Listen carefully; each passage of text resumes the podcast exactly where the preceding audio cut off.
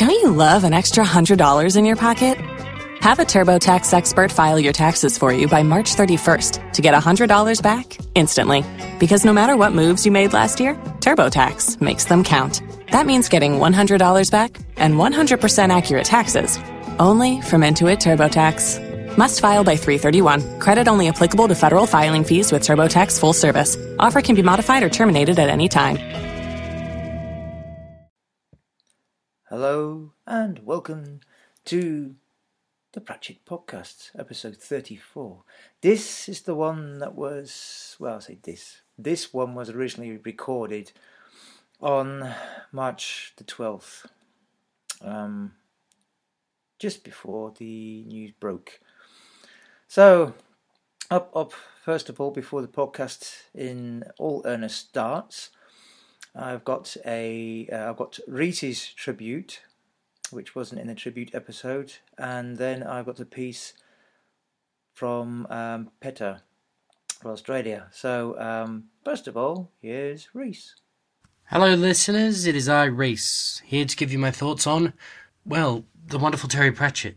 And before I start, I would like to say two things. One, usually I record with a microphone plugged into my MacBook Pro, but right now I don't have access to that microphone, so I'm using the internal microphone on the MacBook. So the difference in audio quality is because of that, but it's a necessity. Sadly, I can't get that microphone, so this is the best that I can do.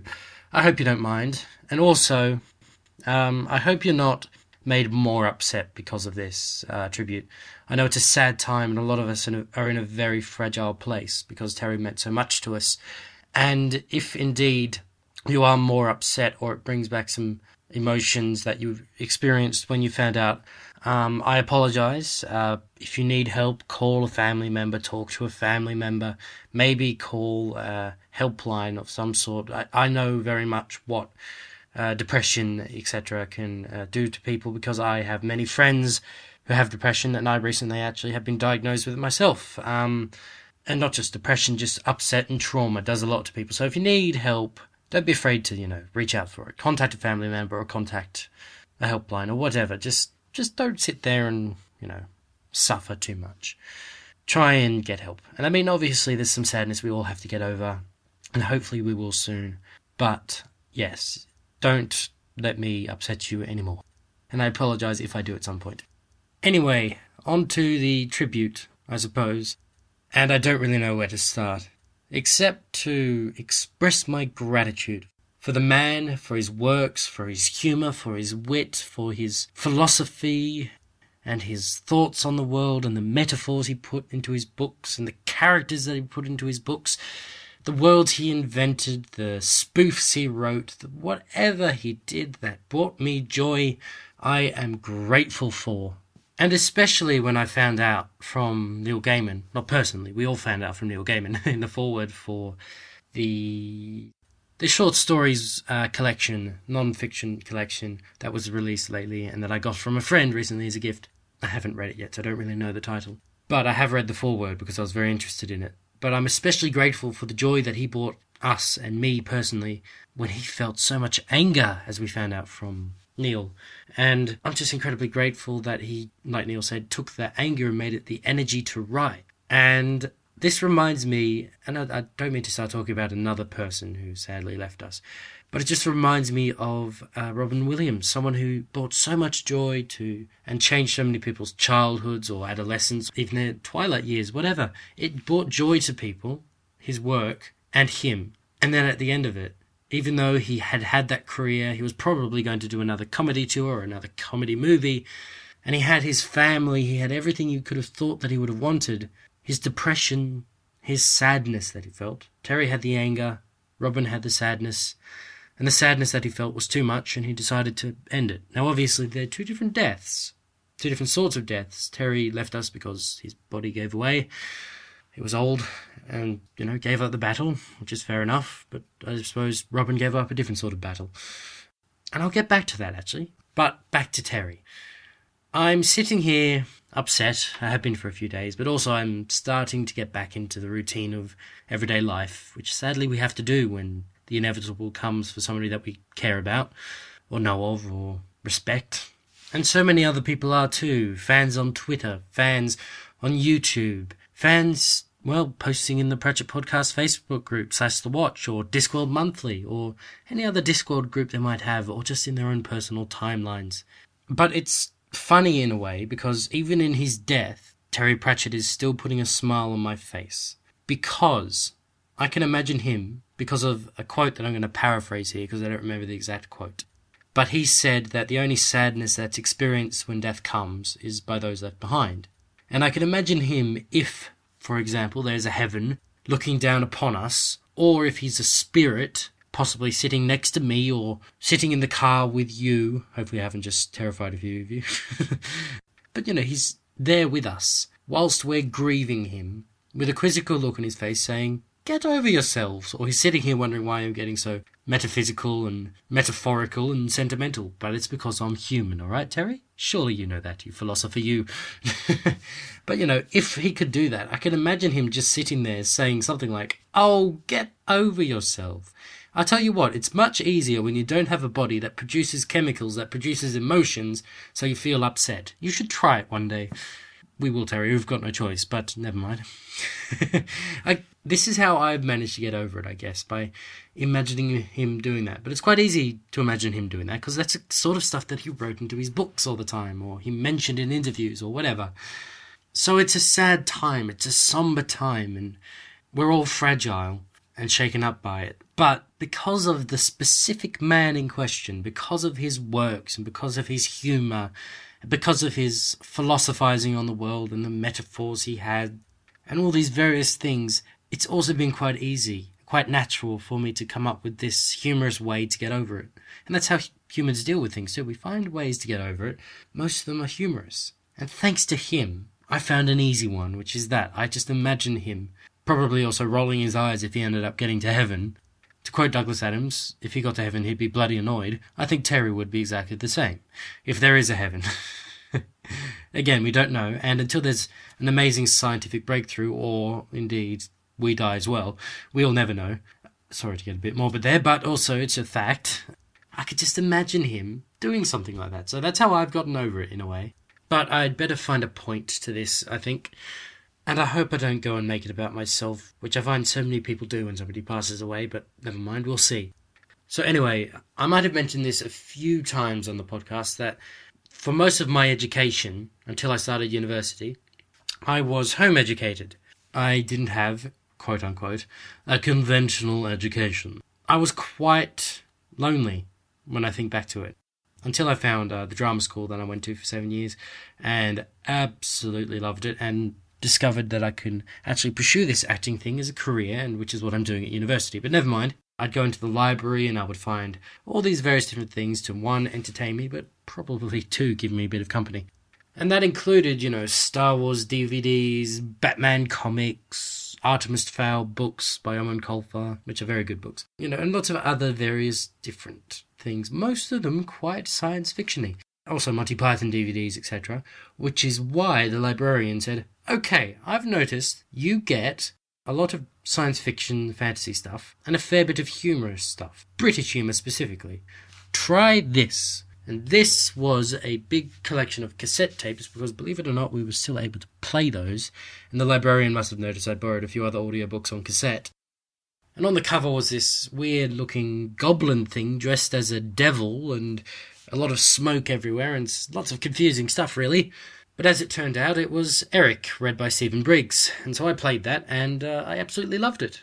I had already kind of fallen in love with audiobooks by then, and I thought, this is acting and reading books at the same time. Exhilarating, you know, it's good fun. Especially when the readers do the voices for characters, like the Nac Mac Feegles, you know. Oh, Crivens! What is it, Rob? Oh, the snow, you know. I find that very entertaining. And quite fun to attempt too, even though I haven't really done it myself. But that is where I discovered Terry, and also the people that came along with him, like Stephen Briggs. And then I eventually got into his world and then his world.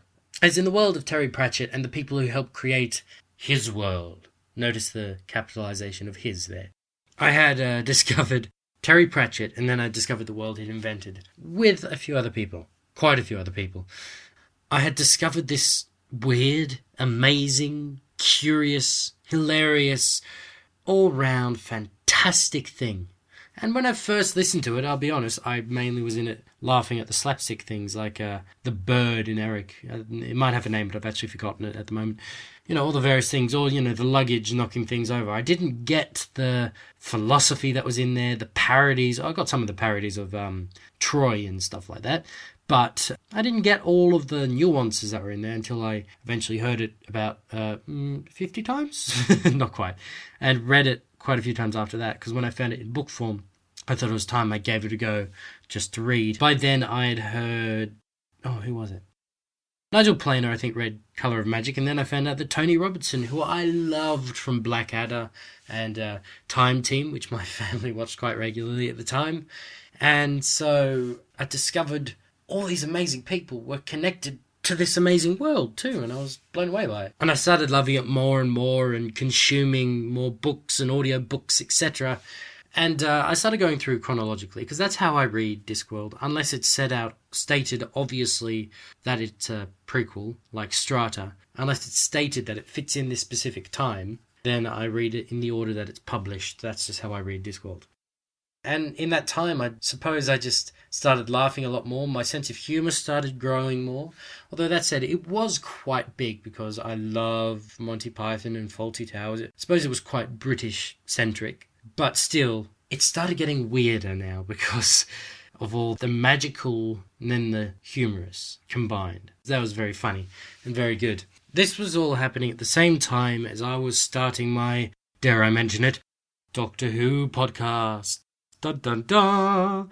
I know people get annoyed when I mention Doctor Who, but that is part of the history of this show, I've got to admit. I was starting my podcasts, my Doctor Who ones, and listening to a lot of other ones. A number of them had Graham on there, and I discovered that he was a Pratchett fan as well. And so was David Keep from Professor Dave's Ark in Space. And I'm sure a number of you have heard this story before, so I'll be quick. But basically, Professor Dave's Ark in Space started before 2012 with that whole myth of the whole uh, Mayan calendar ending and the world ending. So what Dave decided to do was get a few friends together and then a guest every now and again to talk about TV shows, authors, movies, film directors, uh, poets, musicians, artists, paintings, etc. Basically, an archive of human history in art form. Which ones should be saved or left for the end of the world? Seeing as it's still going, the show's still going, he's obviously postponed that to whenever the world actually ends. We still need to know what we're going to save. But anyway, both Graham and I separately were emailing him saying we should do a Pratchett episode of your show. And Dave's response every time we suggested it was, oh, yes, that's a great idea. I'm a big Pratchett fan, but there's so much of it. And so we were going, yeah, true. Uh, could we look at just maybe hmm, the first book, or maybe uh, standalone books in the series. I don't know, or maybe just uh, the Watch, or maybe oh, what could we do? Oh, we could look at the screen adaptations, and then maybe we could compare it to the book. So we look at the book and the screen adaptation. And so, you know, it was getting confusing. And then if we did it for each screen adaptation, that'd be three episodes that Graham and I guessed on there together for. So he was just thinking, you know, we want to go in depth, but we couldn't really because of the length of the episode, and then that'll be quite a few episodes with guests on, and logistically it was a nightmare. So Graham said, hmm, Rhys, you're a big fan, I'm a big fan, let's do a Pratchett podcast. And here we are. So the more fans I found, the more I got into it too. And then the older I got, the more I understood from Terry too.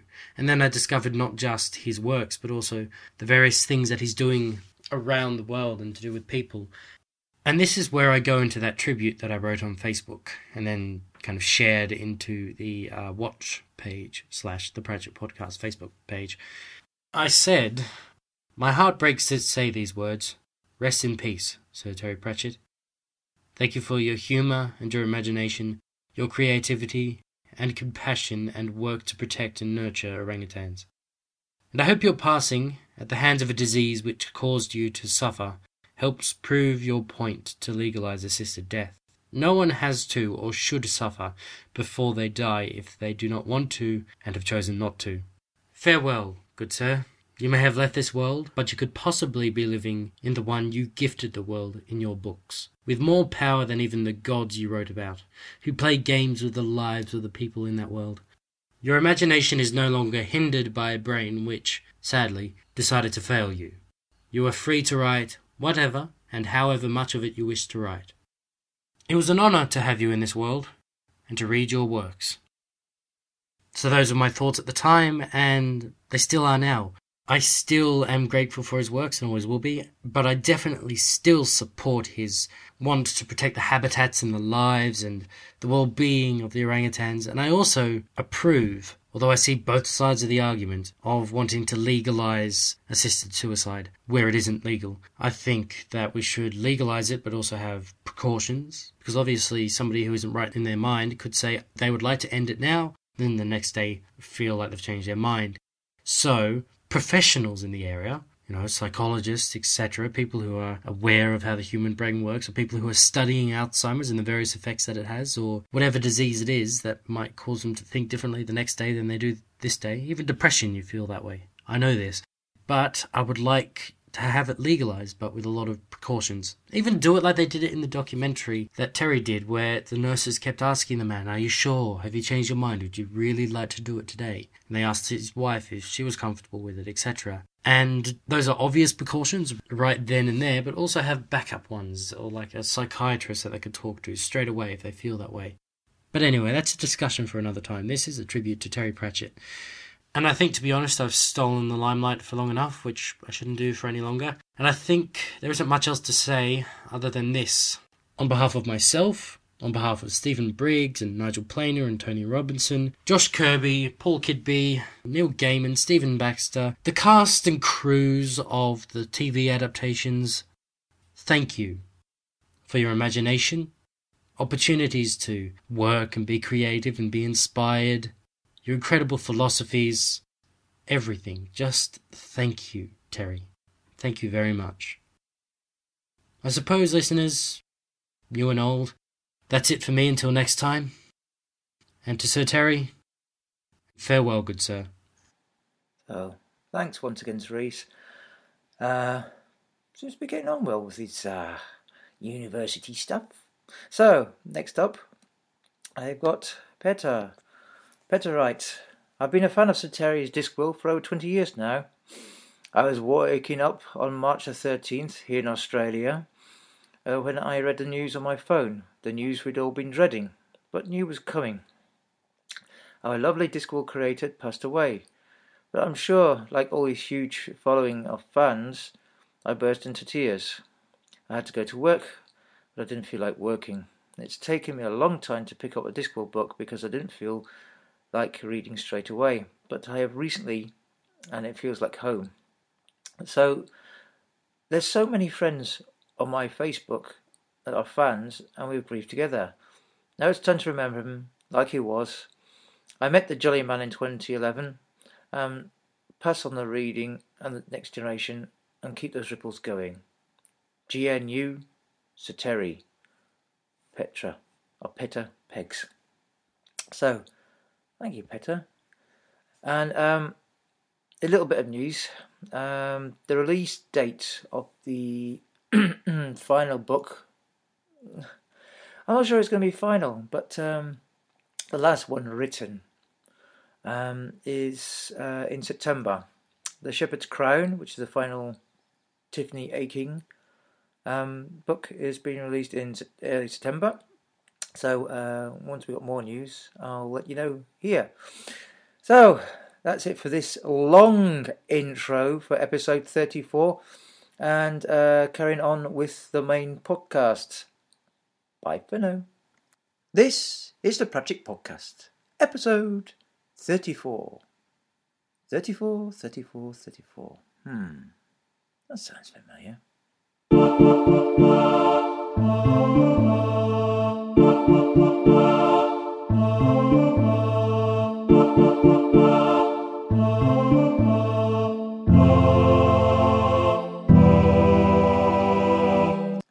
and welcome to another Pratchett podcast, episode 34, with me, Graham.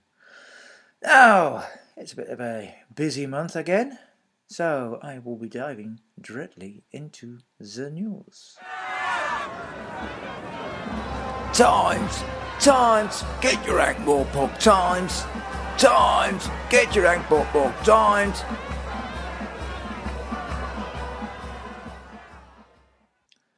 Well, one piece of news for this time.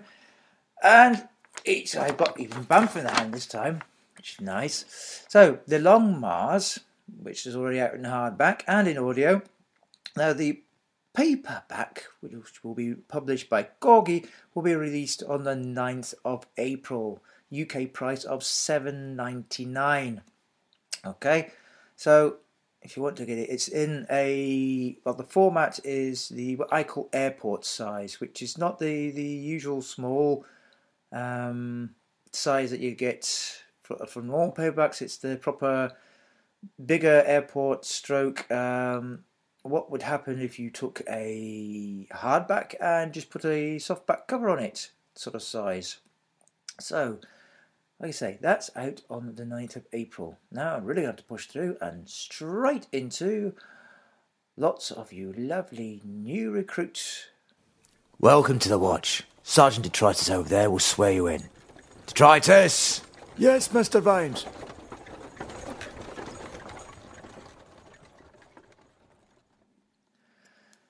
And, as my favourite doctor would say, oh my giddy aunt.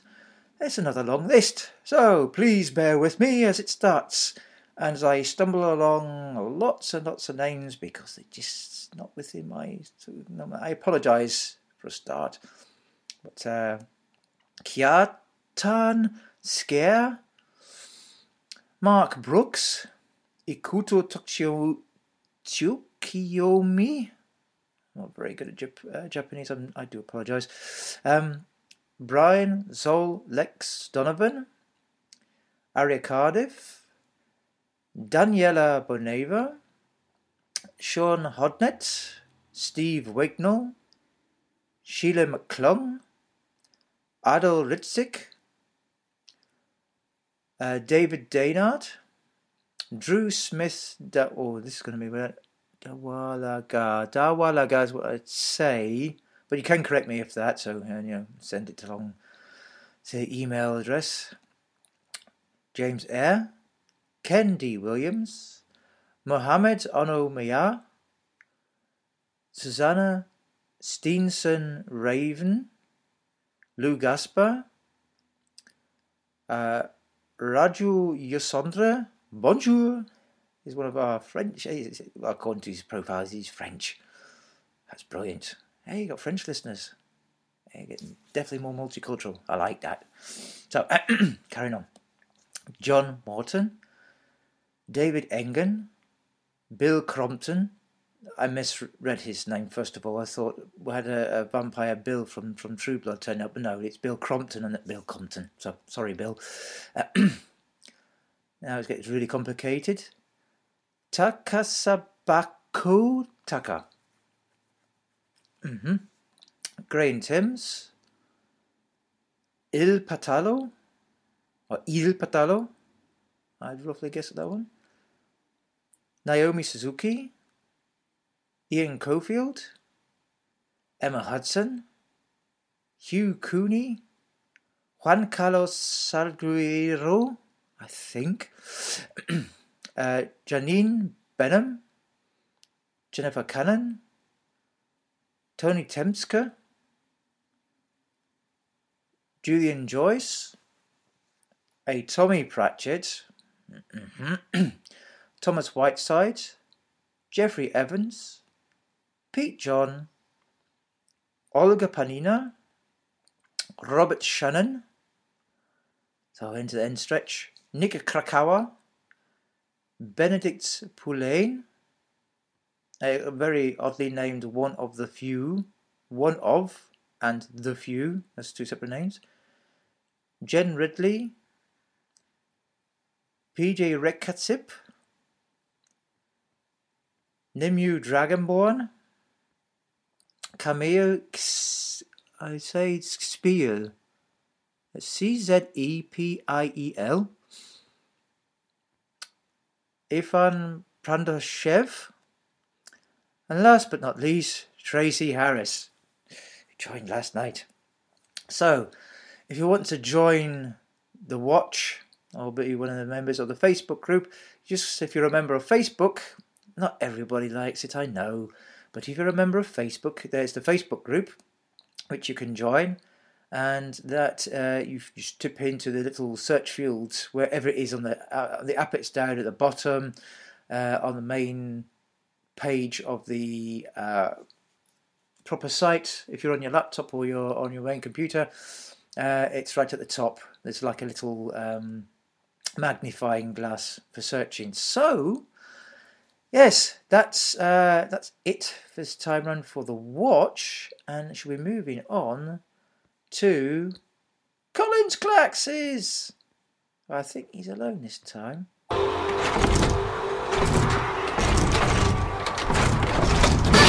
Clacks. So, this one, an answer from Colin uh, to a post he made on the Discworld monthly Facebook page uh, relating to fandoms, uh, which started, uh, but started with which is a better Potter, which is better. Uh, yeah, right. This this started basically uh, on I think it was the Discworld's monthly Facebook. Yes, it's Discworld monthly Facebook group, as I just said. I need to improve this memory. um, now it was just a question which which did people find better, Potter or Discworld? Hmm. Yeah, D world, the DW meaning Discworld this time, not Doctor Who. So, hi folks. This was grabbed off the off the Discworld monthly Facebook page. We're actually having a discussion about the book se- about book series instead of the more usual ones, normally about bacon, ducks, and dancing turtles. That's the the Discworld monthly Facebook group at the moment. Uh, it's very sort of well, it's a lot of bacon, a lot of ducks, and you know if there's turtles, we post it there. It gets somewhat silly at times, but and uh, I carry on. So, someone could not see why we have to pit series against e- each other to see which is better. Things got a little heated in a nice way. Cushions were thrown. Kittens may have been threatened. I went on a mini rant, which included how Sir Terry has influenced a lot of my reading over the past 20 years, and also how about uh, a roundabout way I ended up on the Doctor Who monthly to have an argument in the first place. People who just say something is crap because they don't like, uh, they don't don't like. Mm, okay, I'll try and reread this. People who say something is crap just because they don't like it, I suppose, annoy me. Uh, annoy, yeah, I think it was missing. There is a lot uh, that's in Doctor Who fandom. Clearly wrote DW out of habit. there's a lot of yeah, there's a lot. Of, yeah, I agree with that, Colin. There's a lot of it in, in Doctor Who. I do not see how people can be fans of something, uh, something when a large part of it is, to their minds, rubbish. Anyway, back to positivity. It is interesting how some of life's threads work out. Also, Sir Terry has arguably influenced a very large part of my book reading. I don't really read fantasy, it has never appealed to me. But someone gave me a copy of The Colour of Magic to read. Shortly afterwards, I devoured all the books in my local library. I hope you, had a bit of catch up with that, Colin. I continue. He only publi- he had only published uh, ten books at the time. Next to Pratchett uh, was the book by W. Pope, who wrote the uh, Ramage series, historical naval fiction. Dudley Pope led to Alexander Kent and to C.S. Forester, then to Bernard Cornwell, and a whole interest in military and naval history. No, still no fantasy. Of course, I have personally redefined what is fantasy. Arguably, I'm here due to Harry Potter. Here's the thread. It was on a Harry Potter website in 2005 that I first saw the, the, the word podcast. Three years later, I had the bright idea of typing Doctor Who into iTunes to see if there were any podcasts. There were a few hundred. That led to listening to uh, that led to listening to Doctor Who Podshock for a couple of years, upon which another podcast was heavily advertised, the Cultdom Collective, a Doctor Who and general science fiction show. As that's friends of mine, uh, Dave and Ian, who do the Cultdom Collective. It can go into quite um, well. I go on a bit of a, disconnectedness. The show there can really become disconnected. It's quite fun to listen to. So if you want to listen to that, I will warn you the audio quality is not um, all that brilliant because it is a live show. It is always a live show. Well, they do do one or two uh, commentaries to films or particular Doctor Who episodes, but the show that's generally recorded on a Sunday uh, at two, I think it's two p.m.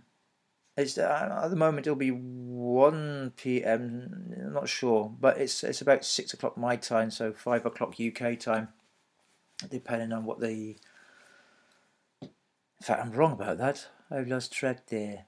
7 or 8 pm. It's roughly that. We're on daylight savings times in the United States, and everybody else is still in winter time, so at the moment it's a bit confusing. So mm, please excuse me. Anyway, I'm getting back here. I think they did attempt a Terry Pratchett show. yes, they did. A few more years later, Graham was starting a Sir Terry Pratchett podcast because no one else had. Yes, it was. Um, that came because uh, I suggested it to a friend of mine, and he suggested it was far too big a theme for him to cover in one show. And I just said, well, you could just do a DVD of the, you know, no, it's just too big a thing. Why don't you do it? So me and Rhys started the podcast, and it's been laid at my feet at the moment. Anyways, the only way to easily participate uh, in this was on a Facebook group, so I belatedly joined and finally found the group. Where to start with this one? Hmm. So that was the. Uh, I think that was it. That was the um, the first part. So, first part of Colin's Galactus, which we'll call it when it's just Colin, I think. And now it's Colin's review of Jingo. Nope. Nightwatch? Nope. The Lost Continent? Oh, yes, yes, definitely last Continent. Right, okay. Where to start with this fun? Best to do it chronologically, uh, as, as uh, one which would say, I think. Uh, this book came out in 1998 after what appeared to have been a bit of a dull period of the Discworld novels. Not that recent books have been bad, but they've not been a laugh out loud. They've not been laugh out loud funny. So imagine my expectations when a book purporting to take the What's It out of Australia, even though uh, this is denied on the front cover. For those who don't know, Colin says, I am from New Zealand, and we love to take the What's It out of Australia, or Australians, and Vicky Verka. This goes up the, to the national news, so you see some interesting articles. It would be like like the BBC suddenly making fun of pick a country at random there, uh, the French, and it is mostly good natured. There was an Aussie sketch program in the late 1980s called the Comedian Com- uh, the Comedy Company. Have a look for that on YouTube. Uh, that often included sketches taking the what's it out of those Kiwis. So the last continent seemed to be a manna from heaven. I think that's a very Kiwi thing to say, hey? Mm, possibly. But maybe uh, Nikita, yeah, Nikita, uh, there's a couple of, uh, there's a couple of Kiwis that probably can give me a few jokes to that. anyway, I carry on. And it was brilliant hilarious, funniest book for ages, five out of five. On the first read, on the second read a couple of years later, everything sort of fell rather well flat. And I realised, joking, uh, joking aside, I did not get this book. What is it actually about? The plot itself did not make sense. I had a similar problem with Weird Sisters for years. Yes, Colin, join the club. So I rarely so rarely for a Pratchett novel, I downgraded from a 5.5 to a 2.5, 3 at the best. That's down at Sourcery or small gods level. I think you're being very, very, very gracious to small gods there, Colin. Anyways, and thus it continued for years. I don't think it read again. I read it again until now, but I listen to it on audio relatively often. He's put a little star. In fact, I'm pretty sure I listened to it whilst flying over Australia. This is easy to do. It takes a long time to fly over Australia. Okay, so that was one. He put a footnote in there. Oh, that's cool. Doing some Terry thing. Anyway, getting back. This, of course, does not mean it was complete a complete write-off, or even bad, or rather not as good as books, which are great passages. I love the wizardly interplay, this time with the addition of Mrs. Whitlow to stir them up, especially the senior wrangler with his cries of Mwah! I love the idea of the god of evolution. Uh, taken at face value, this is fine. But as soon as you start to uh, think about it, you suddenly realize the lunacy of this concept. He's a great minor character. I love his uh, his worship of the description of an elephant split in half, but not in a messy way. But as Ridcully says, perhaps the wheels were a mistake. And so this rereading, as mentioned, is probably the first time I've read the book in over 10 years.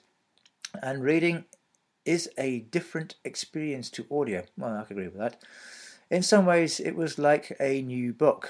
The concept fell, the concepts fell into place, and probably for the first time. The entire plot makes sense and has remain, remained making sense, unlike Weird Sisters, the end of which I can only explain to uh, people for about 24 hours after finishing the book. Uh, the jokes were funny, and not just the ones taking the what's it out of Australia. I'll mention this later when my I get onto my part of the review. The characters were well developed and recognised. I suspect I am still missing a few subtle concepts, as my Australian history is sketchy, as it is uh, as is my New Zealand history for that matter. British history I'm quite good at, so I love it when Terry pops uh, something into one of his books. If you don't realise what a minor character name means, it doesn't matter. If you do, it's a bonus. So, in conclusion, I put this book down as one of the most improved ones on this reread. It's a solid 4 out of 5. However, I have not yet worked out why the Arch Chancellor of Bugarup University is called Bill Rincewind. I suspect some significance, but what? The significance is um, Australia, as you may know, was a penal colony. So there were bound to be some relatives that got shipped off, quite possibly. So, yes, so cheers, Colin. So, if you want to write in, you can do it one of two ways. The first is writing to me at pratchettpodcast at gmail.com. That's one word, pratchettpodcast at gmail.com. Or you can send me a message Oh, there's three ways. There's three ways you can send me. I'm not against into Monty Python, but um, yes, you can. Over Facebook is the other way, uh, which splits itself into two ways. You can either you can uh, write me a message. Um, if you're not a friend of mine, if you click on my profile, you still can send me a message. Or you could actually leave a feedback thing on the Facebook group. I will see this and I will include it into the document for the next time around. So, that said, and this segment coming to an end, I shall now move on to something we haven't for a while, had for a long while. It's the Fool's Guild.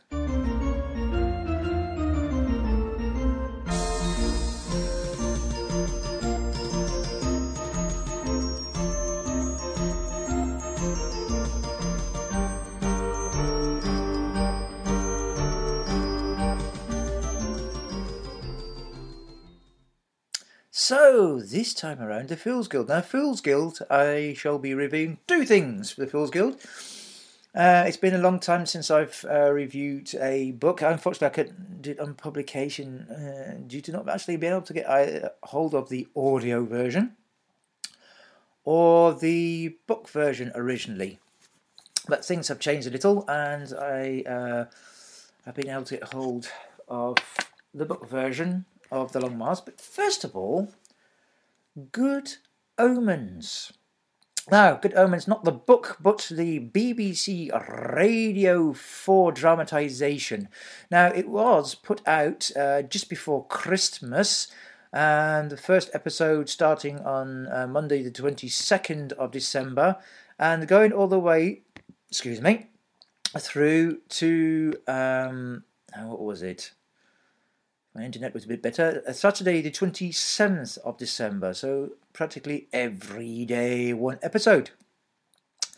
Uh, now, the basically it takes it part. It's a six-parter of the record. Uh, the recording was a six-parter, and um, it's basically it's for me. Good Omens is one of these books I do still have problems with. Um, it gets a little overcomplicated in places, and the audio uh, play here, the radio play, is somewhat simplified. Now, uh, some of the people that you may uh, recognise um, from the names here, Mark Heap and uh, Peter Serafinowicz, a Polish name. Now, uh, Peter, you may reckon. Well, you I'm not sure you'll recognise now. Anybody who's seen Shaun of the Dead, that's the flatmate uh, who comes bursting in because they're drunk and they're playing 80s, no, not 80s, end of the 80s, 90s uh, electronic stuff very loudly. And of course, it's the flatmate who gets who gets uh, he's bitten, so he turns into a zombie himself. So that's that's Peter Serafinowicz. Uh, other names are Nicholas Briggs. It's Mr. Dalek Face himself doing, well, what he does best, basically voices. Um, that's the guy who runs Big Finish, which is the Doctor Who um, audio plays with the original uh, Doctors from Tom Baker all the way up to, at the moment, uh, the Eighth Doctor. And so we have from Tom Baker all the way up to and my name the name he skates me. Hmm, yeah, that's good. Anyway, the Eighth Doctor, uh, and there are subsequent series uh, being produced. Now, anybody who's seen the recent series, the Doctor Who, I'm sidetracking, I know, um, will have known of the Brigadier's daughter, uh, Kate Les Stewart, or Kate Stewart, as she likes to be called, so she's not relying on her father's name. Um, there's a new series of audios coming out with her in a role, so which might mean that New Who is now being opened up for recording with Big Finish. Anyway, I digress. Now, there's a, a lot of names don't uh, spring to the fourth with me, apart from Paterson Joseph, who plays one of the apocalyptic horse persons. He plays Famine. Paterson Joseph, another Doctor Who connection. Yes, he was rumoured to be the next Doctor Who twice. Uh, ended up being Matt Smith and then Peter Capaldi. But uh, also other names you uh, names you may recognise, depending if you're from the UK or not. Josie Lawrence, who you may recognise, uh, um, whose line is anyway, and a lot of um, sort of improvised comedy. She's very well known for it. Clive Russell, and one that's really boomed in my ears because I know this guy's voice so well is Simon Jones's Mr. Young. Although he plays the father of uh, the, well, the child of the devil character. Um, Simon Jones, you may know from Hitchhiker's Guide to the Galaxy radio plays and television series and the film. Well, you say, where is Where is Simon Jones in the film on Hitchhikers? Well, you get the warning as they're just about to uh, go to the planet builder's planet, and the face that pops up um, before Slartibartfast um, is Simon Jones. Simon Jones is the warning from the planet of Golgafrincham. So, I think it's Golgafrincham anyway. I digress. Other names you may recognise, such as Mitch Benn. Uh, Mitch Benn is known for being on um, the one of the Friday night comedy programs, the Now Show on BBC Radio Four, which is available as podcasts, uh, depending which season. It's either that or the uh, the news quiz. And I think that's just about it, about it for the list of people who recognise it. So are the people in it. So as to the uh, the actual radio play itself. It's produced in a very sort of hitchhiker's sort of style, I would say. and uh, it is rather good. Uh, characters, it does zoom at quite a pace. I will warn you.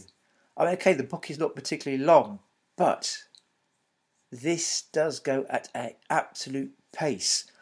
So, um, any of you guys who actually do the um, listen to this sort of stuff on your on your iPods or your uh, Android um, devices, and you listen at one and a half stroke two times, then I say take the time, reduce the uh, the speed to normal at one times. I listen to I, said I myself listen to a lot of podcasts and audiobooks, and I listen to them mostly one and a half or two times, so I can listen to more and get through the night uh, a lot better when at work. So uh, I recommend slow it down. Uh, as far as the dramatization goes, uh, it simplified things to me, so I actually understand the storyline at last.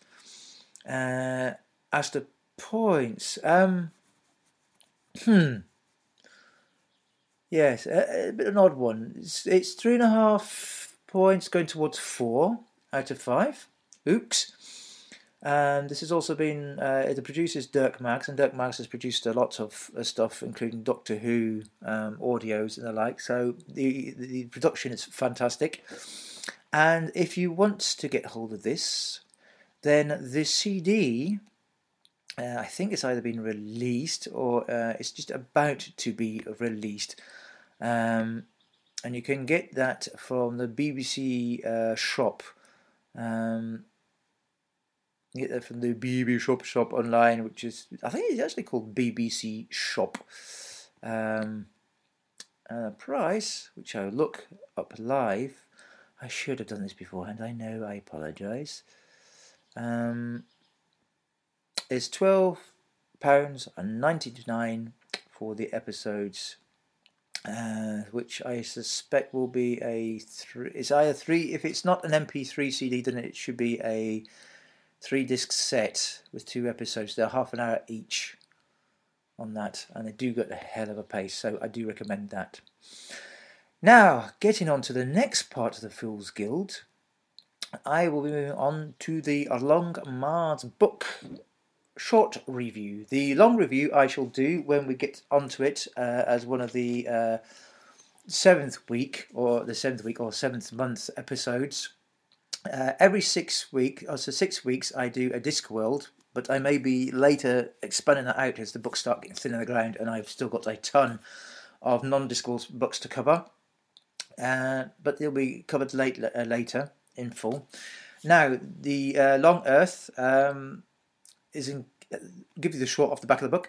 The long Earth is in chaos. Uh, the cataclysmic aftermath of the Yellowstone eruption is shutting civilization down as populations flee to the relative safety of stepwise Earths. Sally Linsay, Joshua Valiente, and Lobsang do what they can to assist the perilous cleanup. But Joshua is called to a crisis closer to home. A new a newly emergent breed of young, super bright post-humans threaten the status quo of normal human society, and violent confrontation seems inevitable. And now Sally has been contacted by her long vanished father, Willis Linsay, the maverick inventor of the original stepper device. He is planning a fantastic voyage and wants her to join him. So, what's his true motiva- uh, motivation? So, that's the bump for the back of the book to give you the idea of what it's like. So, of the three books, so we have The Long Earth, The Long War, and now The Long Mars. This is the best of the three so far, by a long shot. Uh, you have practically uh, three to four storylines carrying on at the same time. So the complications that I found the Long War a relatively complicated book due to the fact that it's it's basically had tendrils all over the place. It's like um, trying to battle Cthulhu, really. Uh, once you're once you're sort of getting clear with one storyline, then the other storyline appears from nowhere and claps you on the back of the head. I found the previous book extremely complicated on a couple of reads, and it's no better in audio either. But the Long Mars, yes, of all the three books, I can actually say I can recommend this one. Um, the storylines, uh, they're basically you have sort of the, the first two storylines basically, um, dry, well, I say dry up, but they um, they they get basically thinned out fairly early. So you, in the whole, just have to concentrate on two storylines. Um, one I'll call one about the next, which is the um, the the new upcoming versions of humankind. Uh, basically, the next step in the evolution, and then the whole thing with the Mars story. And the Mars story, okay, itself has roughly two storylines going um, at the same time, but it's all contained within the Mars thing, so that's all sort of self-contained. Um, I would say it sort of describes the book itself. Um, when we're talking about the next itself, talks about uh, humankind's. I say the next. I say it in, in two parts. The next itself, um, the storyline around them is actually pretty accurate. Um, let's say human history is littered with what happens with the them or the next sorry uh, the next and uh, you really need to read the book to see what actually uh, goes on with them uh, as to the Mars side, that's the other part of human, uh, the adventurer, the, the the trying to get around the sort of um, the difficulties. It's, it's like if you if think about the way that thing we're looking at going to Mars at the moment, and the way that the moon landings were done in the past, and um, you know if you can speed things up, it's all the better, really. Uh, you know, you can speed things out without being dangerous. So this goes into a bit of what is actually being um, talked about at the moment uh, about landing on Mars and what you actually need. Um, though uh, The Martian by Andy Weir, I would say, uh, is probably a better book for that, and as to what they would really be looking at at the moment. Um, as to Mars landings and, and the like, uh, but as far as Long Mars goes, um, it takes the, the sort of the idea of Mars of the long Earth and uh, it expands on that uh, with Mars. So um, I'm not going to spoil the book as such. Um, that's my sort of short review of this. The longer review will come uh, obviously later, once I have gone through the Long Earth, which is okay, and the Long Wars, which was overcomplicated. The Long Mars I can recommend. Um, it's actually a very good book. It, things are starting to make sense. Not for everybody, I suppose, um, but for me, it's at the moment it's it's. I'll, have a look. At this moment, I'll do a Colin on this one. Uh, at this reading, it's a 4 out of 5. So, now as we're getting into extreme length, and I've yet to start on the last continent, we shall go into book review time. So, back after the bells.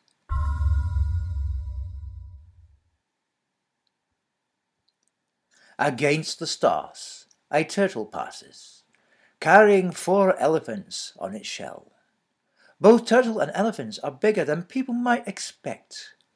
But out between the stars, the difference between huge and tiny is comparatively speaking very small. But this turtle and these elephants are by turtle and elephant standards big. They carry the Discworld with its vast lands, cloudscapes, and oceans. People don't live on the disk any more than in less handed crafted parts of the multiverse. They live on balls. Mm. oh, planets.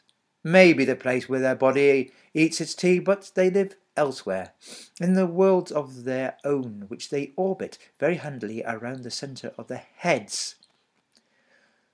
When gods get together, they tell the story of one particular planet whose inhabitants watched with mild interest huge continent wrecking slabs of ice slap into another world which was, in astronomical terms, right next door. And then they did nothing about it because this sort of thing only happens in outer space. And intelligent species would at least have found something to complain to. Anyway, No one seriously believes in that story because a race quite that stupid would never have been discovered. Slood. People believe in all sorts of things. Though.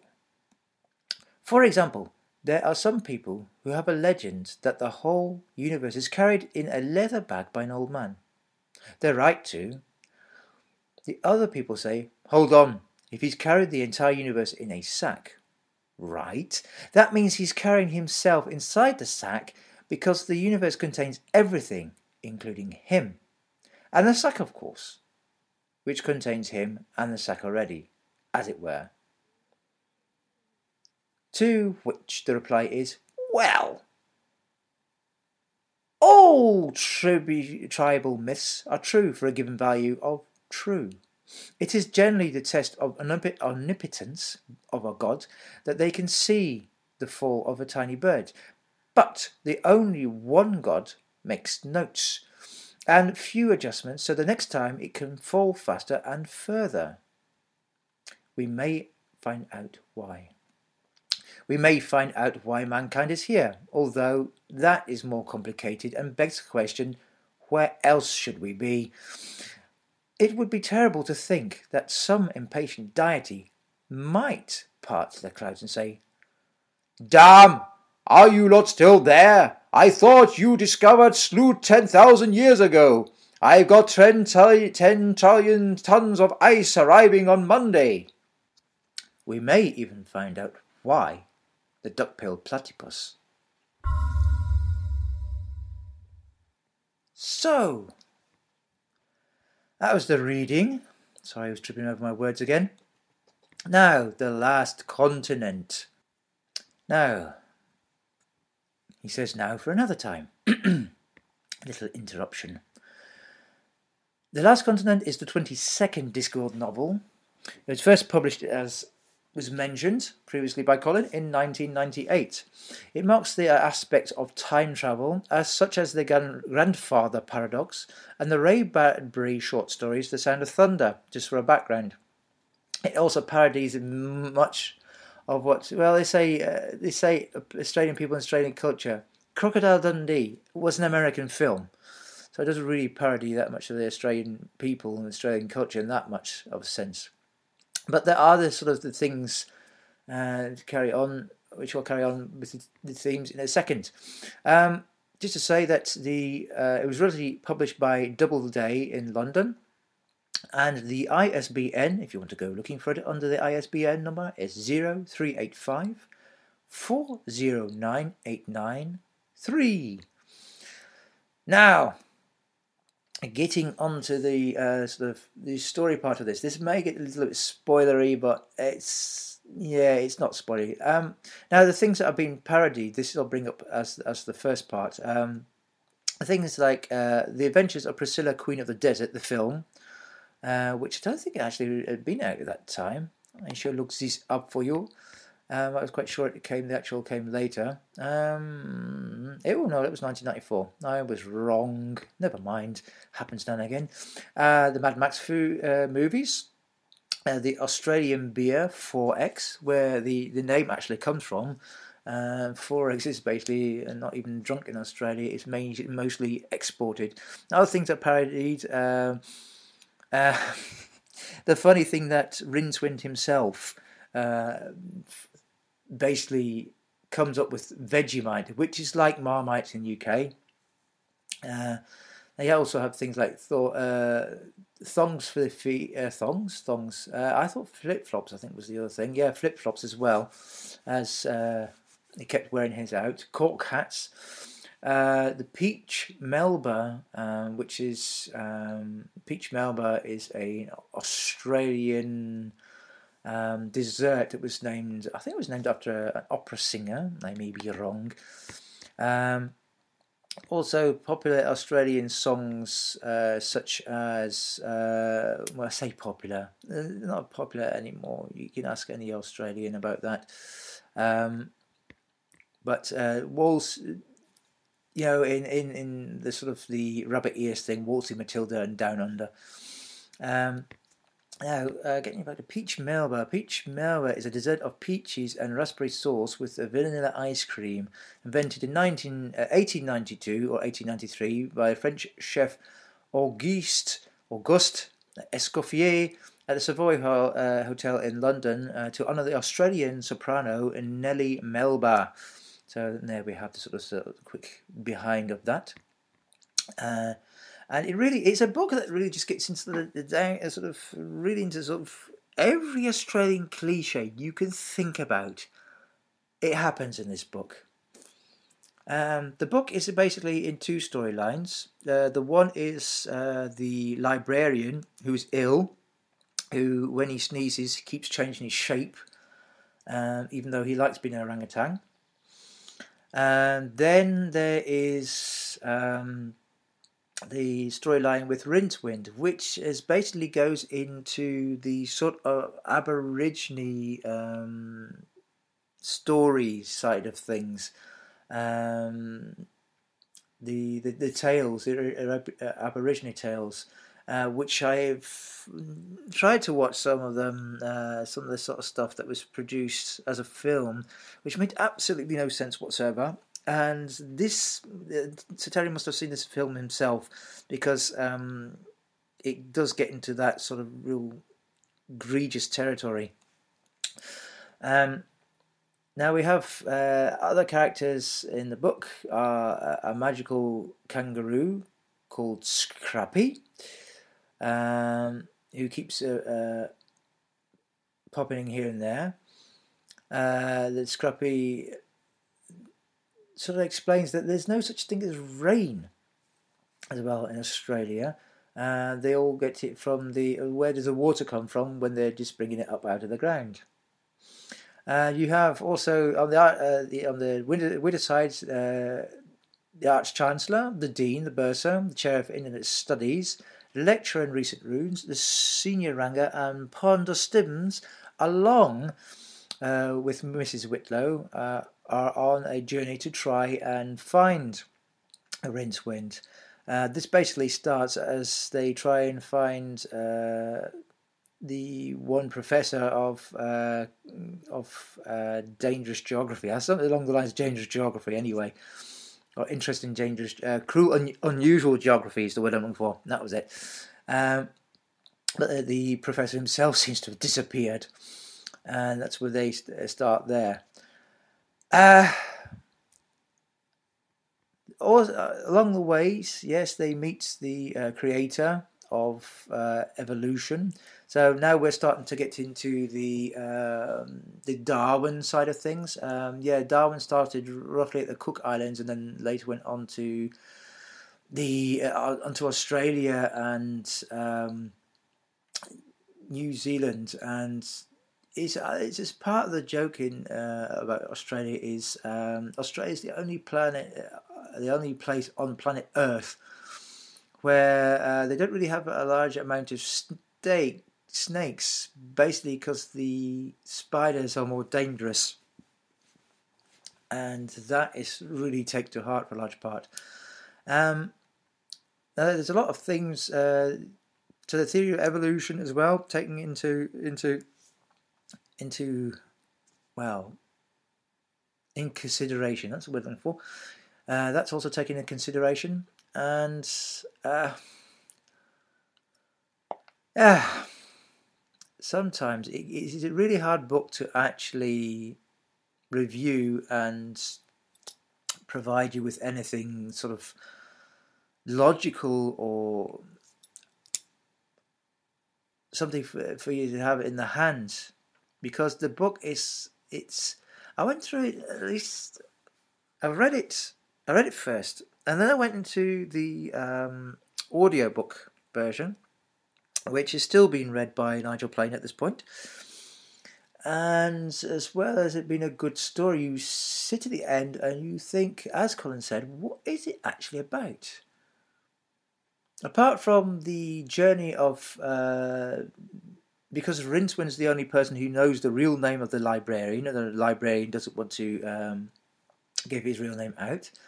Rincewind's the only other person that knows his real name, and the only thing I can see as the, the main storyline in this book is that the um, that the li- uh, that's they're after Rincewind so they can uh, basically get the librarian back to his normal uh, orangutan form, and to bring Rincewind back basically because he's the only person who knows the the, the the name of the librarian. That's the only sort of sensible part of the plot. Everything else basically goes into. Um, I won't say it was. Do, you know? I'll put it this way. Somebody who's on drugs might be able to make better sense of the book as a whole. In parts, the book in parts makes sense on their own, but the fact that you've got um, Australia was originally, uh, apart from the Aborigines, made as a penal colony. So you've got the sort of the thieves things going in the background about the famous Australian um, robbers and murderers, and uh, apparently famous Australian slang that doesn't quite make sense. You know, uh, no worries comes up an awful lot in the book. You might get annoyed by this. I shall forewarn you. But to be quite honest, um, it's like Colin with Weird Sisters.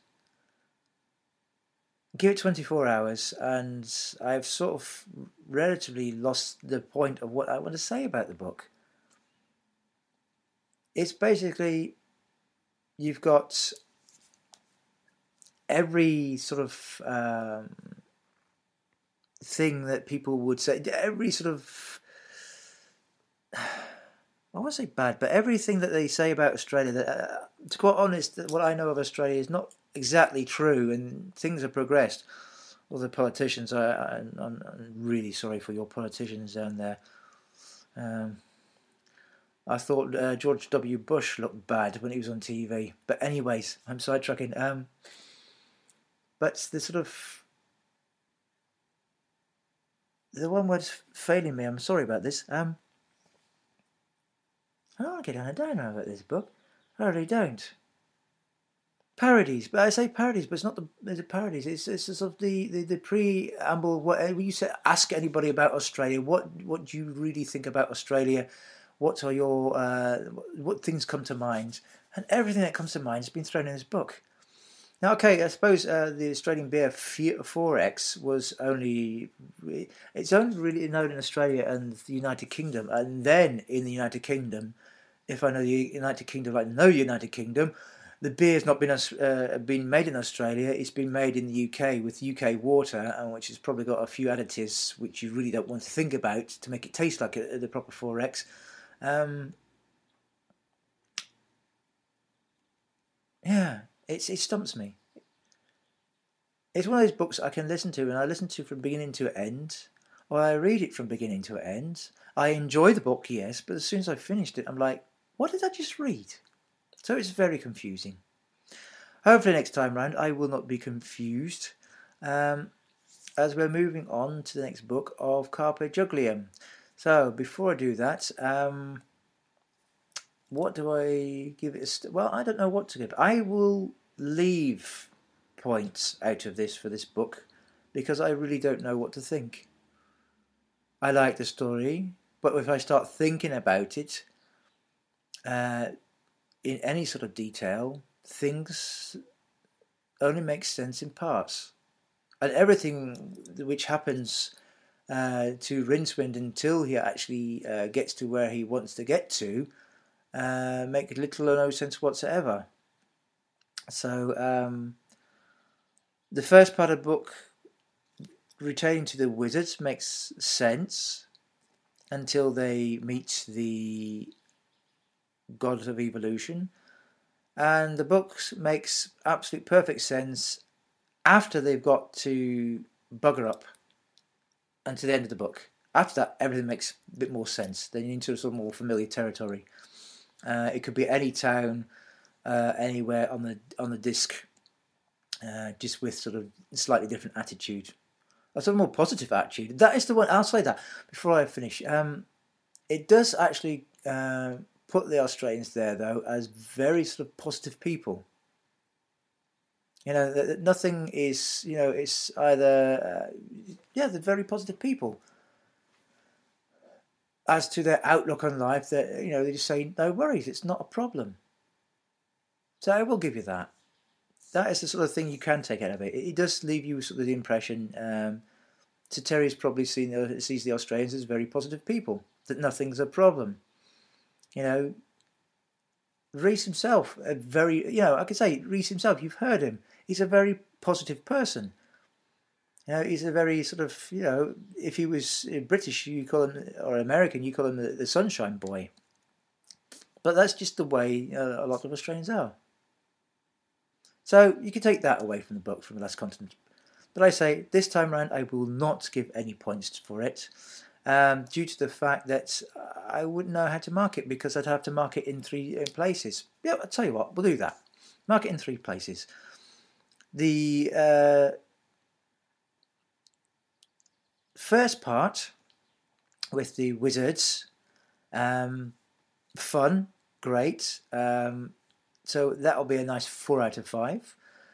Uh, the middly parts with Rincewind before it gets to Bugarup, um, I will give a washy two out of three because not a lot of it makes sense the first time round, and you literally have to go through the book about three or four times before it sort of makes sort of sense. Um, there are things that are, of course, different uh, in there because you don't actually have cars that run on petrol. So petrol is not the big commodity. It, the Mad Max or parody part. Um, straw is just to give you a heads up. Uh, but the last part of the book, the last part of the book, then then returns to sort of the four out of five. So we're going four out of five, two out of five, four out of five. Ooks. So back onto positive things. Next time round, I will do be doing the Carpe Jugulum, which is, means we're back into witch territory. Um, and this will be for me quite good because it's the one book that I know I've only gone through the once. So it's going to take me. I've got a German copy, I have a English copy, and I have my audiobook copy. So, uh, yep. Catch you guys later. Now, if you want to get hold of me, listen to Death at the end of this. Sorry, it's been a long one.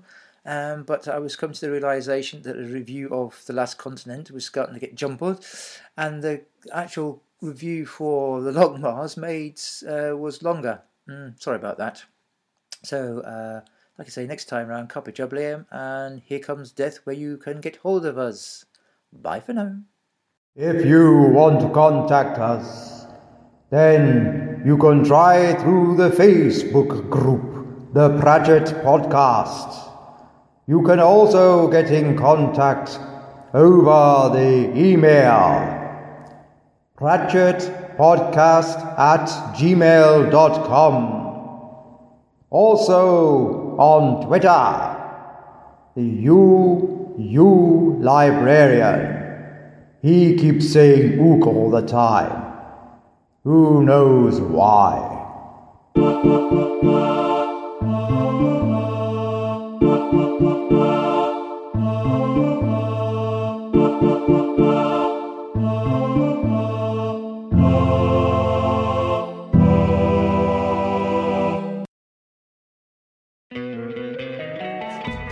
Love an extra $100 in your pocket?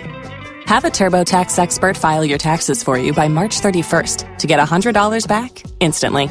Because no matter what moves you made last year, TurboTax makes them count. That means getting $100 back and 100% accurate taxes only from Intuit TurboTax. Must file by 331. Credit only applicable to federal filing fees with TurboTax full service. Offer can be modified or terminated at any time.